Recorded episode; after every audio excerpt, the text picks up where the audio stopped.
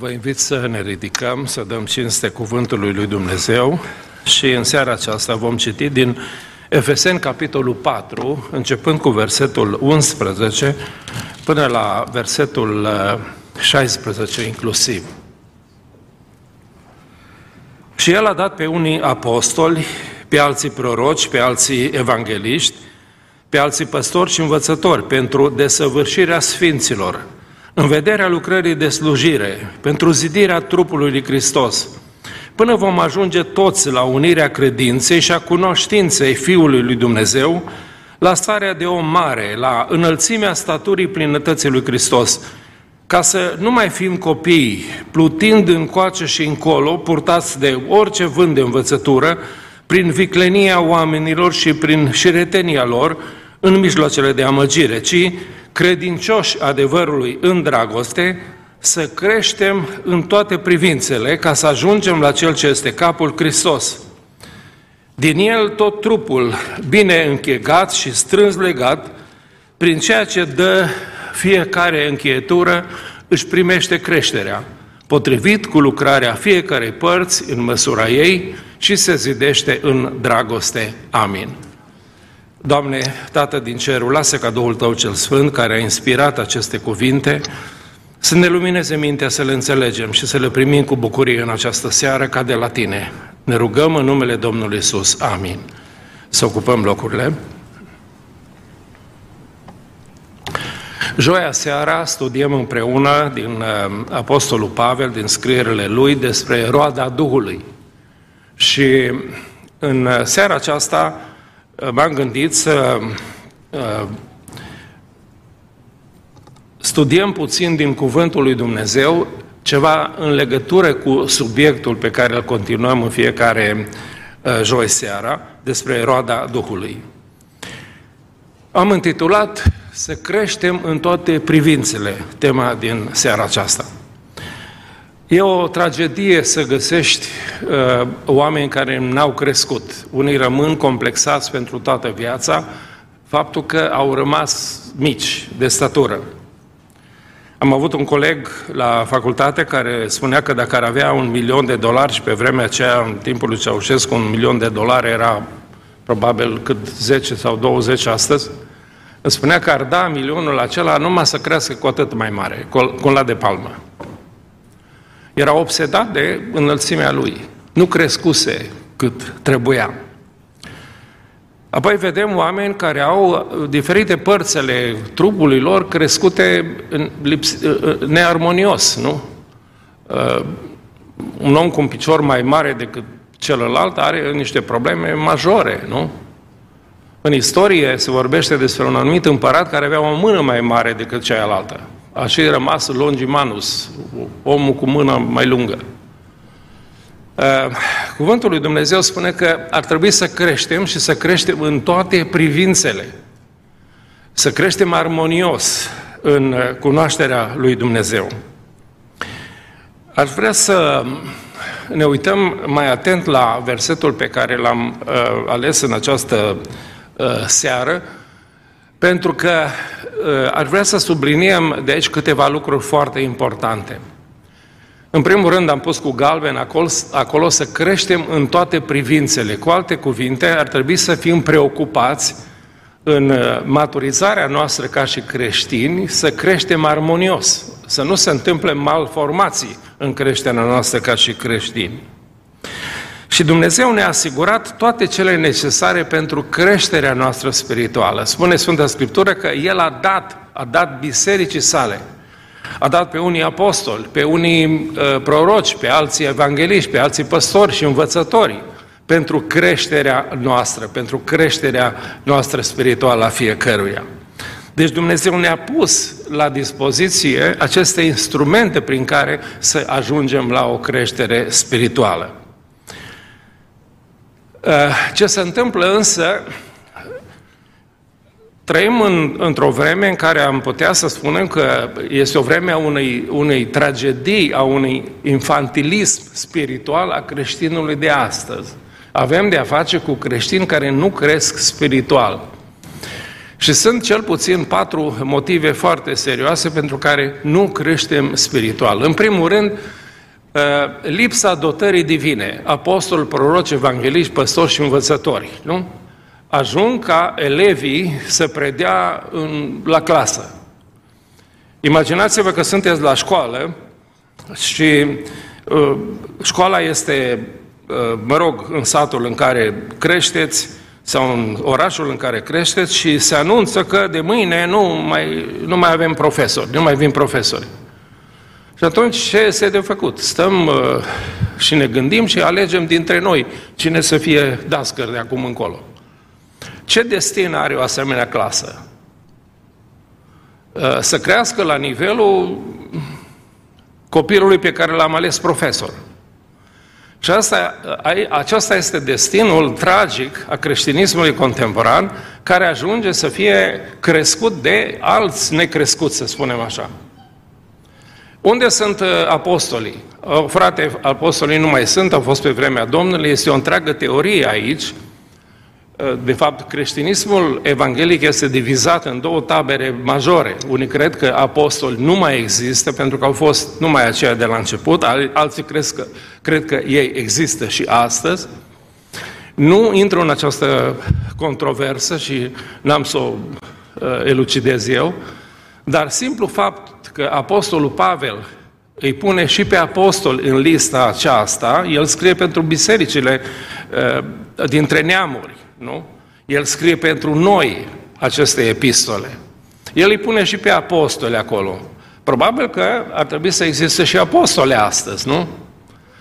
În creștinismul carismatic este o adevărată mișcare de apostolie în care unul mai uh, grăbit ca altul să dau drept mari apostoli. Și a fost o tragedie în uh, anii uh, recenți, anii trecuți, practic, în creștinismul evanghelic american, pentru că foarte mulți s-au dat apostoli și nu erau nici măcar, să zicem, evanghelist sau dascări de școală duminicală, dar și-au luat titlul de apostoli. Ehm, n-ar trebui să ne jucăm cu termenii aceștia, dar dacă Apostolul Pavel spune că Dumnezeu dă bisericii sale și apostol, probabil că ar trebui să avem nevoie și de ei. Dar avem proroci, nu? Avem evangeliști, avem păstori și învățători. Uh, care, care este ponderea acestor daruri ale lui Dumnezeu în biserica de astăzi? Au ei trecere, îi ascultăm, nu îi ascultăm. Uh, pot ei să lucreze în, în, în voie în biserica lui Hristos? Sunt ei calificați să facă un job bun? Un alt motiv uh, pentru care nu există creștere și asistăm la, acest, la acest, această copilărie prelungită a creștinismului contemporan este că oamenii care ar trebui să beneficieze de munca apostolilor, prorocilor, evangeliștilor, păstorilor și învățătorilor, nu? nu participă la acest proces de maturizare. Uh, există așa o indiferență totală și creștinul acesta lumesc, uh, care populează bisericile noastre, refuză să crească. Nu-i place învățătura, nu-i place cuvântul lui Dumnezeu. O, oh, dacă am, numai, dacă am cântat, ce bine ar fi să fie numai cântare, de, ce bine ar fi să fie numai rugăciune. Nu ne place învățătura. Ei, în cuvântul lui Dumnezeu spune că ar trebui să fie învățătură peste învățătură. Învățătură peste învățătură. Asta nu prea uh, place creștinului firesc. Țin minte că a venit odată un creștin, zicea el că este, la Chicago, la mine, la biserică și m-a luat deoparte, zice, bă, Petrică, bă, ce faci din biserica asta? Ce să fac? Am să predică Evanghelia? A, nu, măi, dar nu venim pentru chestii astea ale tale, mai. Măi, ceva, ceva mititei, să avem, zice, la subsol, să avem o masă de dragoste, să mai vorbim unul cu altul, mai legăm o vorbă, o relație, o, un business, mai punem la o cale ceva, lasă-ne, bă, cu Evanghelia asta a ta. Ăsta avea nevoie de mititei, avea nevoie de sarmale, avea nevoie de altceva decât învățătura pe care o dădeam noi.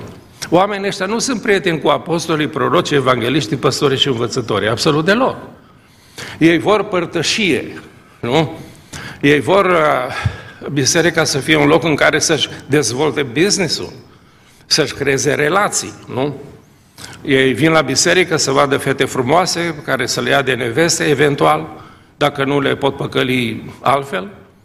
Uh, vin la biserică complet cu altă agendă, cu altă agendă. Creștinul lumesc nu participă la uh, procesul acesta de, mat- de maturizare. Îmi pare foarte rău să vă spun că uneori felul ăsta de a respinge învățătura capătă niște forme foarte spirituale. Să zice că la Spurgeon a venit cineva și a zis, frate pastor, spune-ne ce este mai important, domnule, studiu biblic sau rugăciune? Și Spurgeon a dat un răspuns absolut clasic, care a rămas peste ani. Mi-a zis, mă băiatele, ce e mai important, să inspiri sau să respiri? Și el a zis, cred că e mai important să inspir, nu? Să trag aer în piept, nu? Oxigen. Zice, tot la fel e mai important să studiezi cuvântul lui Dumnezeu decât să te rogi și să spui tu cuvintele lui Dumnezeu. Pentru că, în ultima instanță, rugăciunea ta este expirația, este ceea ce dai tu afară din sufletul tău. Dar sună foarte pocăiește, foarte pocăiește uh, rugăciune. Wow, sigur, rugăciune înseamnă spiritualitate, suntem spirituali. Dar dacă nu cunoști cuvântul lui Dumnezeu, nu știi nici măcar să te rogi. Haideți să ne hrănim cu cuvântul lui Dumnezeu, să-L adunăm în inima noastră și atunci vom ști și să ne rugăm. Cel mai bun manual de inspirație pentru rugăciune este Biblia. Credeți-mă. Luați psalme la rând și citiți și vedeți ce rugăciuni extraordinare. Ei, suntem foarte ușor păcăliți de uh, modul acesta de a, de a prezenta lucrurile. În profetul Mica este un verset care mi-a atras atenția și anul acesta când am trecut pe aici citind Biblia. Uh, probabil că v-am mai spus de el, dar aș vrea să vi-l însemnați în Biblia dumneavoastră pentru că este șocant. Mica, capitolul 2, versetul 11. Zice, dacă ar veni un om cuvânt, om cuvânt și minciuni și ar zice, îți voi proroci despre vin și despre băuturi tari, acela ar fi un proroc pentru poporul acesta. Wow! Sunt oameni care n-au cuvânt, dar au vânt. Ok? Vin oameni care nu vin cu un cuvânt, ci vin cu un vânt.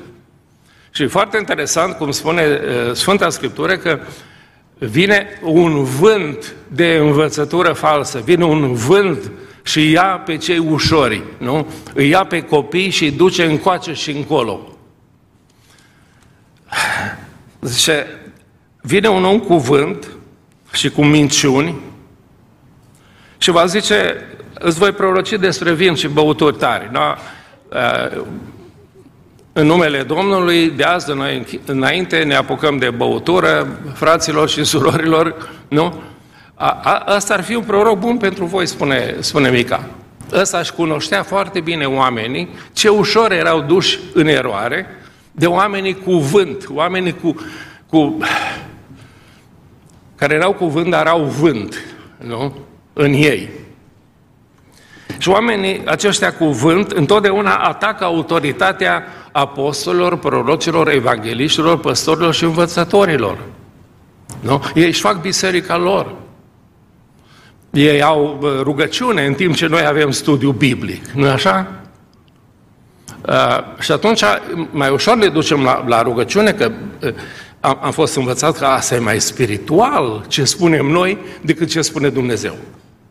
Foarte ciudat. Și atunci ne mirăm de acest, această copilărie perpetuă care durează de ani și ani de zile, pentru că nu, nu ne maturizăm. Nu citim Biblia în mod constant. Dar dacă ar trebui să ne rugăm, ar trebui să ne rugăm pe genunchi cu Biblia în fața noastră, în cămăruța noastră, ok? Dar prima dată trebuie să începem de la Scriptură, de la Biblie. Suntem duși în eroare și ni se instaurează această indiferență și refuzăm învățătura, refuzăm studiul biblic. Cineva mi-a spus într-o zi, noi te-am dus aici să predici, frate, zice, și nu să ne ții studii biblice. Wow, am fost, am fost șocat. Eu cred că rolul dascărilor, a evangeliștilor, a păstorilor și învățătorilor este să învețe cuvântul lui Dumnezeu. Să învețe cuvântul lui Dumnezeu. Și ar trebui să facem în așa fel încât să nu mai sărim peste uh, ocazia aceasta de a învăța din cuvântul lui Dumnezeu. Venim la biserică și stăm în office, nu? Când suntem membri în bordul bisericii, să nu se supere cineva pe mine. Venim la biserică și avem repetiții de cine știe ce coruri și formații și așa mai departe și nu venim la studiu biblic. Și pe urmă venim la adunările generale și facem larmă împotriva dascărilor, a prorocilor, apostolilor, evangeliștilor și învățătorilor, nu? Dar noi suntem deconectați total de Cuvântul lui Dumnezeu, la care nu venim nici măcar să asistăm, să-L ascultăm. E adevărat că în al treilea rând există o lipsă de cooperare în lucrarea fiecărei părți, în măsura ei, cum spune Sfânta Scriptură. Practic ar trebui să fie și o cooperare între păstori, apostoli, proroci, evangeliști, uh, învățători și așa mai departe. Ar trebui să existe o cooperare. Dar dacă există competiție, atunci lucrurile uh, nu fac decât să agraveze această stare de permanentă uh, copilărie. Și încă o dată, nu uitați de viclenia oamenilor și reți prin mijloacele lor de amăgire. Nu uitați de oamenii aceia care vin, conduc de minciună, uh, care vin și aduc vânt în loc de cuvânt, oamenii aceia care înșeală și care abat poporul lui Dumnezeu de la uh, adevăr. Oamenii ușor de înșelat sunt oamenii ignoranți oamenii care nu știu. Dar dacă știi cuvântul lui Dumnezeu, nu te poate duce nimeni cu preșul. Când bate la ușa mea, de obicei vin câte două femei îmbrăcate frumos, de la martorul lui Jehova, deschid ușa, le salut și le spun, uite, eu sunt păstor la o biserică, dacă vreți să stăm de vorbă din cuvântul lui Dumnezeu, sunt foarte deschis își cer scuze și pleacă imediat, se duc, au pe alții de mântuit uh, în alte părți, care nu știu, care nu se pricep. Când le spun că eu știu exact cine sunt și de unde vin și ce se întâmplă și ce cred ei, nu le place deloc chestia asta. Oamenii care nu cunosc sunt ușor de înșelat și oamenii vicleni înșeală pe oamenii neinstruiți, pe cei care nu cunosc Cuvântul lui Dumnezeu. În seara aceasta aș vrea să continui într-un mod uh, probabil surprinzător pentru dumneavoastră, dar aș vrea să vă dau un exemplu din Biblie a unui om care a știut să crească în toate părțile, în toate domeniile, care a știut să crească în toate privințele și să crească bine. Uh, cred că cel mai bun lucru este să învățăm din exemple. Exemplele întotdeauna ne ajută foarte mult. Iată ce spune cuvântul lui Dumnezeu despre David. Am văzut pe fiul lui Isai, Betleamitul, care știe să cânte, este și un om tare și voinic, un războinic, vorbește bine, este frumos la chip și Domnul este cu el. 1 Samuel 16 cu versetul 18. Aș vrea să parcurgem uh, câteva domenii în care David a crescut și în care ar trebui să creștem și noi. Ar trebui să ne străduim să creștem și noi. Numărul 1. Ce ar fi să începem să creștem în dragostea ascultătoare de Domnul Isus? Când uh, Dumnezeu l-a ales pe David, a zis, uh, Domnul și-a ales un om după inima lui și Domnul l-a rânduit să fie căpetenia poporului său. 1 Samuel 13 cu 14. Uh, om după inima lui Dumnezeu. Ce se întâmplă este că atunci când inima noastră este cu totul dată Domnului, și inima Domnului găsește plăcere în viața noastră și în inima noastră. Domnul se uită la inima noastră, așa cum s-a uitat și la inima lui David. Avem o inimă dată într totul Domnului, ascultăm de Dumnezeu, suntem gata să ascultăm de Domnul, îl iubim pe Domnul cu adevărat. Știți că una dintre bisericile din Apocalipsă, biserica din Efes, și-a uh, părăsit dragostea din tâi, dragostea din tâi.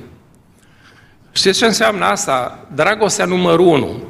Au trecut dragostea numărul 1 pe locul 2, dacă vreți.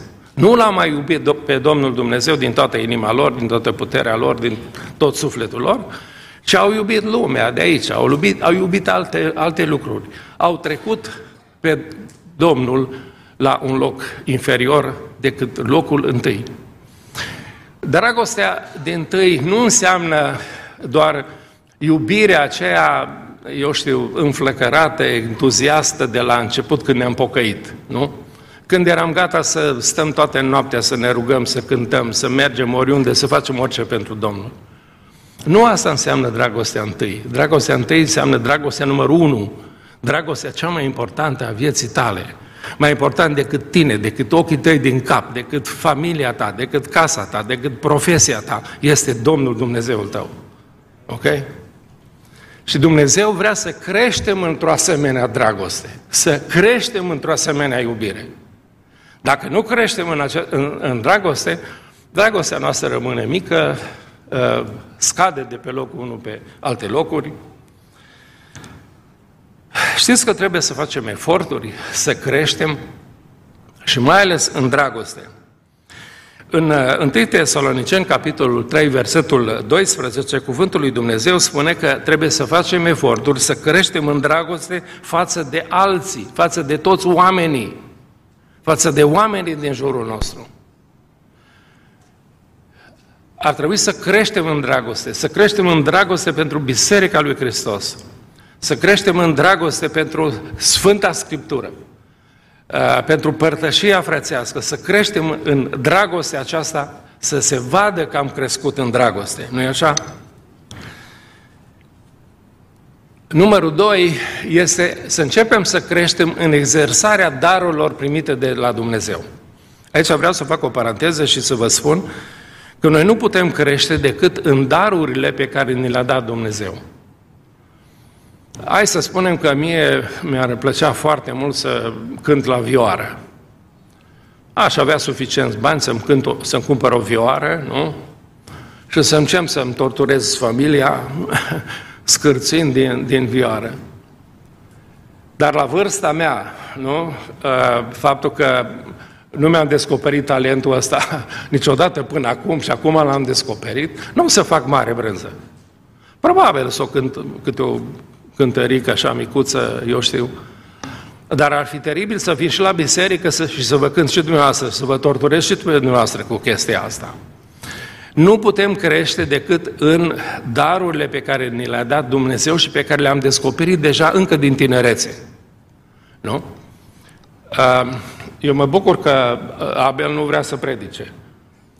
Cântă și cântă bine și Domnul l-a chemat să, să, să cânte și e un lucru extraordinar.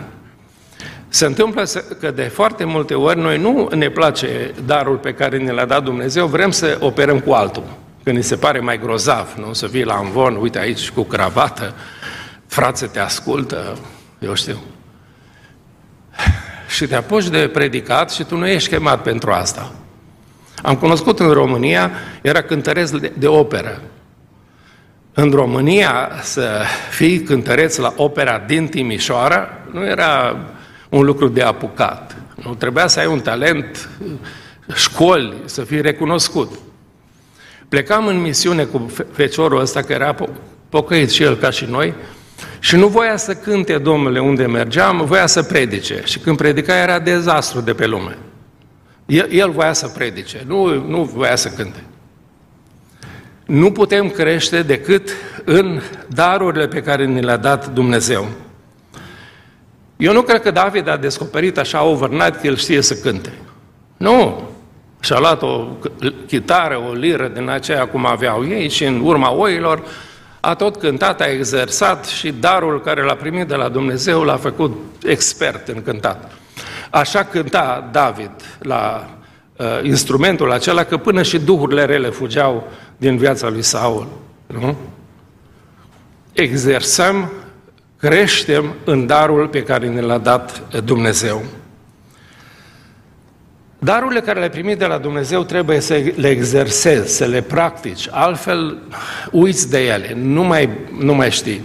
Cineva a zis că dacă el nu exersează, eu știu treaba asta. Dacă o zi nu repet la vioară, știu treaba asta. Dacă nu repet două zile, zice, știe și dirijorul. Dacă nu exersez trei zile, știe toată sala.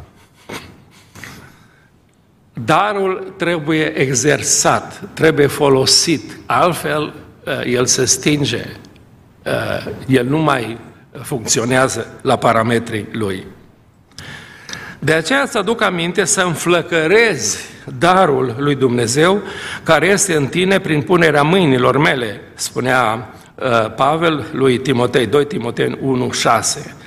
Să nu uiți de darul care l-ai înflăcărează, pune foc sub el.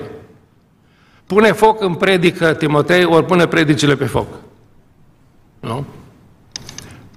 Pune, înflăcărează, dacă nu, uh, darul tău nu funcționează cu nimic. Identifică-ți darurile cât mai repede în viață și folosește-le, exersează-le pentru slava și uh, gloria lui Dumnezeu. În al treilea rând, ar trebui să creștem în curaj și în, în, în îndrăzneală, curaj și îndrăzneală pentru Domnul. Ar trebui să devenim tot mai curajoși.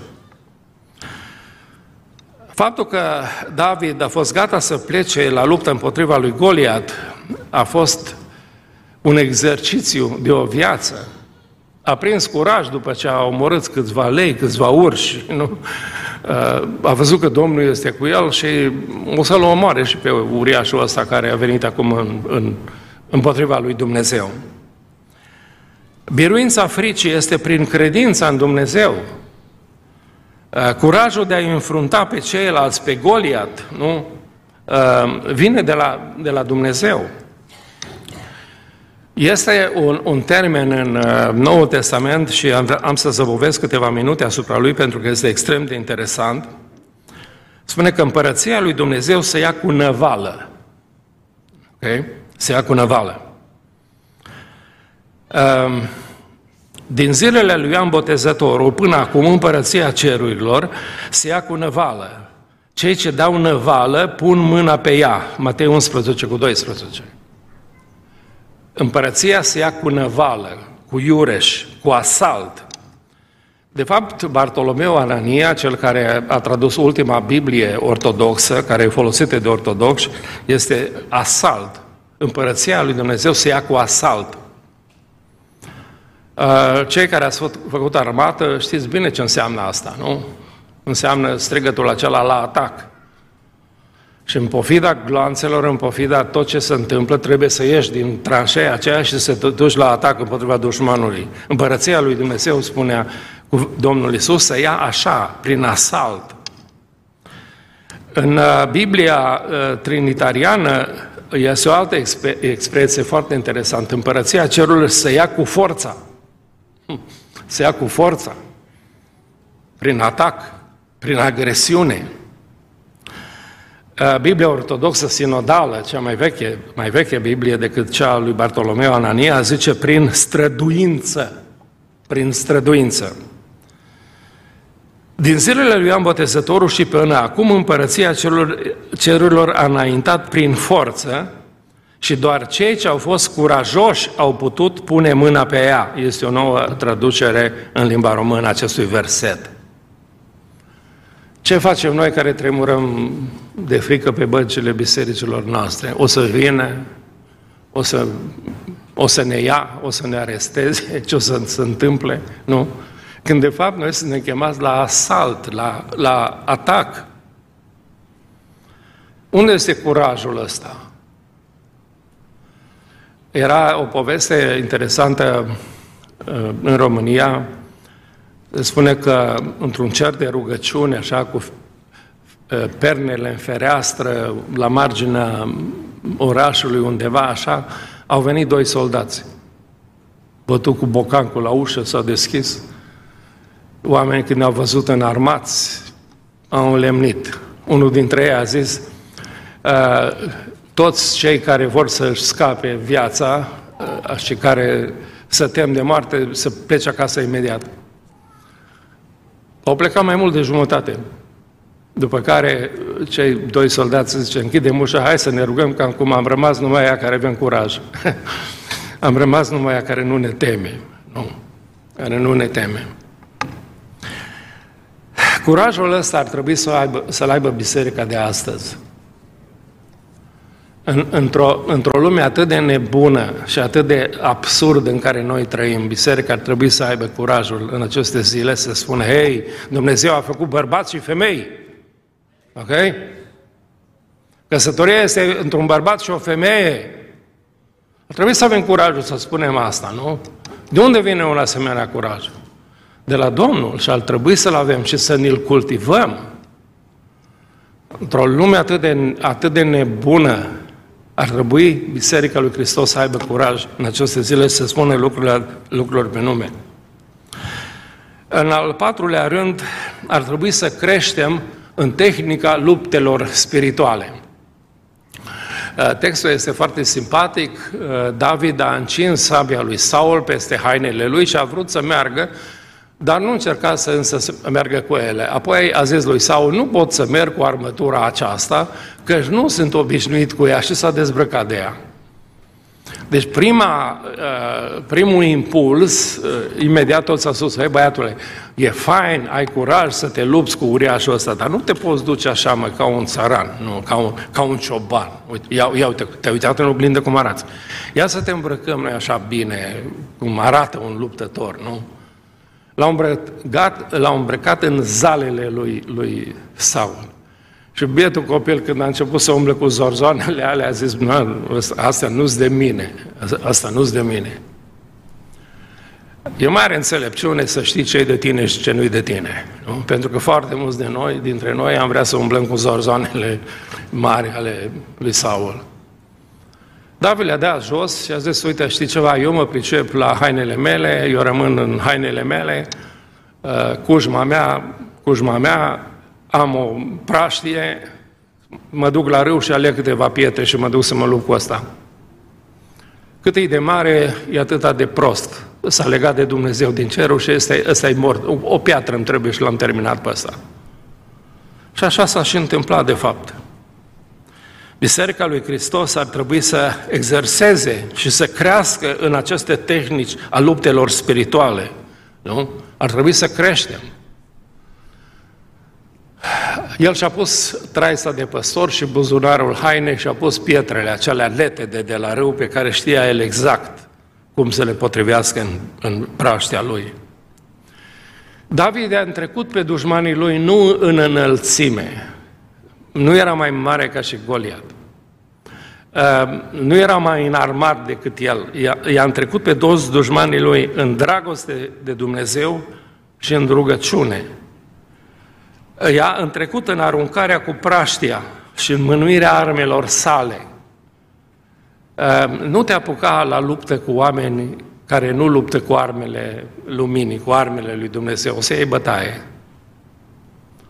Țin minte că s-a legat de mine odată pe șantier un muncitor, era beat, s-a legat de mine și a zis, domnule, eu nu, hai, vrea să ne batem. Zic, mă, nu mă pot bate cu tine. De ce? Zic, pentru că nu suntem egali, nu? tu ai câteva uh, litri de țoică în tine, eu nu am, nu, nu ne putem bate, că tu, tu mă bați acum, nu? Nu suntem egali. Ei, um, David a știut că nu se poate bate cu Goliat în termenii lui Goliat, nu? El se, se va lupta în termenii lui, cu armele sale. El știe că este în război cu forțele răului, și ar trebui să știm acest adevăr, că nu avem de luptat împotriva cărnii și sângelor, împotriva oamenilor, ci împotriva duhurilor rele care locuiesc în locurile înalte. Și ar trebui să ne punem armă, armura lui Dumnezeu și să devenim experți în folosirea armelor luminii în aceste zile. Din păcate folosim armele lumii. citesc tot mai des pe, pe Facebook și sunt îngrozit de mm, această neputință a multor frați uh, vor să lupte, domnule, și folosesc expresii și cuvinte și exact ca oamenii din lume. Nu poți să lupți uh, pentru Dumnezeu cu armele diavolului, nu? Ar trebui să folosești armele luminii. 5. Să creștem în abilitatea de a comunica tot mai bine cu alții. Spune Sfânta Scriptură despre David că vorbea bine, știa să vorbească bine. Apropo, știți că lumea asta e condusă de oamenii care știu să vorbească? Din păcate, nu? Că dacă ar fi condusă de ingineri, uh, ar arăta altfel lumea asta. Dar politicienii știu să, să vorbească și pe aia îi alegem care știu să vorbească. David vorbea bine. Duhul Sfânt ne va învăța ce trebuie să spunem atunci când vom trece prin momente dificile. Ar trebui să învățăm să comunicăm și mai ales să comunicăm cuvântul lui Dumnezeu pe înțelesul tuturor oamenilor. Numărul 6. Să creștem în caracter cristic, să ne dezvoltăm roada Duhului. De aceea vă invit, veniți joi seara să vorbim despre roada Duhului, să studiem roada Duhului și să dezvoltăm roada Duhului în viața noastră. Uh, David arăta bine, nu? Este un cioban care arată bine. Spune Sfânta Scriptură că era băiat frumos, arăta bine. Dar frumusețea caracterului lui David este mult mai mare decât uh, frumusețea lui exterioară. Um, Podaba voastră să nu fie de afară, spunea Apostolul Pavel, spunea femeilor în general, ci să fie omul ascuns al inimii, omul ascuns al inimii, în curăția neperitoare a unui duh blând și liniștit care este de mare preț înaintea lui Dumnezeu. Ce ar fi să ne ocupăm de asemenea frumusețe, nu? Ei, petrecem foarte mult timp în oglindă, facem operații estetice, mergem la sală, Uh, eu nu condamn pe cei care merg la sală, am auzit că trăiesc două săptămâni mai mult decât noi alți care nu mergem la sală. Poate să merită. Ceea ce mă tem este că petrec alea două săptămâni la sală și nu cu nevasta și copiii. Asta e altă problemă. Dar suntem foarte preocupați de frumusețea exterioară și nu de cea interioară. Ar trebui să devenim tot mai asemănători Domnului Iisus Hristos. Și nimeni nu e așa frumos ca El. Și să uh, avem această frumusețe interioară care este născută din roada Duhului pe care oamenii o pot găsi în viața noastră. Și ultimul lucru care îl menționez în această seară este că ar trebui să creștem în credință și umblarea cu Dumnezeu. Poate că lucrul cel mai extraordinar despre David este frântura aceasta de verset, Domnul este cu el. Îi frumos, îi știe să vorbească faină, îi războinic, se bate cu toți de pe cal și de pe jos. Dar cel mai important lucru, Domnul este cu el. Domnul este cu el. În asta ar trebui să creștem, să știm că Domnul este cu noi. M-am gândit la o serie de predici uh, pe tema asta, Domnul este cu tine. Pentru că în multe momente din viață uităm că Domnul este cu noi. Și suntem înfrânți, suntem dezamăgiți, suntem în, în depresie, pentru că uităm că Domnul este cu noi în fiecare zi. Calitatea cea mai extraordinară a lui David care de fapt l-a făcut un biruitor toată viața și un om care a crescut în toate privințele, dacă vreți, este faptul că Dumnezeu a fost cu el. Este calitatea care, care încoronează toate celelalte calități. Și uh, aș vrea să emit doar câteva concluzii înainte să vă las să mergem acasă. Numărul 1. Nu avem voie să stagnăm. Cineva a spus că viața de creștin este ca mersul pe bicicletă. Când te-ai oprit, ai picat. Ok? Trebuie să pedalezi, trebuie să mergi înainte. Trebuie să crești, trebuie să te dezvolți. Uh, trebuie să creștem în toate privințele. Nu știu cum sunteți dumneavoastră, dar noi întotdeauna am avut o ușă la casă în care am măsurat pruncii, copiii cât de mari au crescut fiecare și am scris cu creionul la fiecare liniuță anul în care el a atins înălțimea respectivă.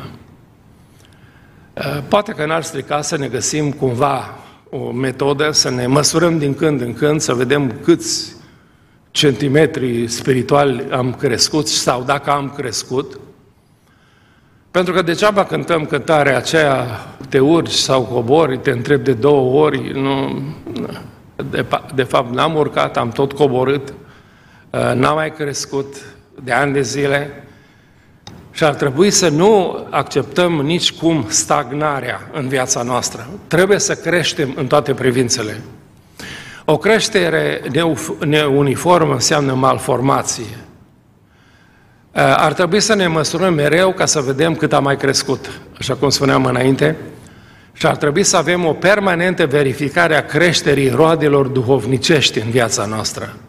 Să luați lista aceea din Galateni și încă o dată să vă uitați în ea, măi, cum stau uh, cu dragostea, cu bunătatea, cu facerea de bine, cu credincioșia, s-a mai întâmplat ceva sau, sau nu, cu valorile astea spirituale din viața mea. Uh, vă mulțumesc că ați fost atenți și ne dăjduiesc că uh, cuvintele acestea să fie de încurajare și de îmbărbătare pentru noi și să ne punem foarte serios să creștem spiritual. Să ne punem pe Scriptură, să citim Scriptura în fiecare zi, să ne rugăm, să ne apropiem de Domnul. Să ne așteptăm să ne crească spiritual alții. Ia, ei vin, ne spun lecțiile, cum v-am spus eu, lecția mea din această seară, dar depinde de tine ce faci cu ea după aceea. Haideți să ne ridicăm pentru rugăciune și uh, să ne rugăm Domnului să ne dea înțelepciune în aceste zile așa de grele. Trăim într-o lume uh, foarte periculoasă. Deja sunt două, uh, două centre, două focare de război majore în lume. Nu? Cu una ne-am obișnuit. Deja Ucraina, rușii se bat cine știe până când. Dar acum este Israelul, este Middle East, este poporul lui Dumnezeu. Uh, focarele acestea se pot aprinde așa de repede. Și mâine, poimene, auzim că până și România noastră este prinsă de focarul acestui război. A mai fost de două ori în secolul trecut, în cele două războaie mondiale. Uh, nici America nu este scutită. Suntem, suntem într-o lume atât de periculoasă și ar trebui să luăm credința mult mai serios decât am luat-o până acum. Să punem mâna pe Scriptură, să creștem spiritual, să ne pregătim pentru vremurile grele care ne așteaptă. Și Domnul să ne dea înțelepciune, să ne rugăm cu toții.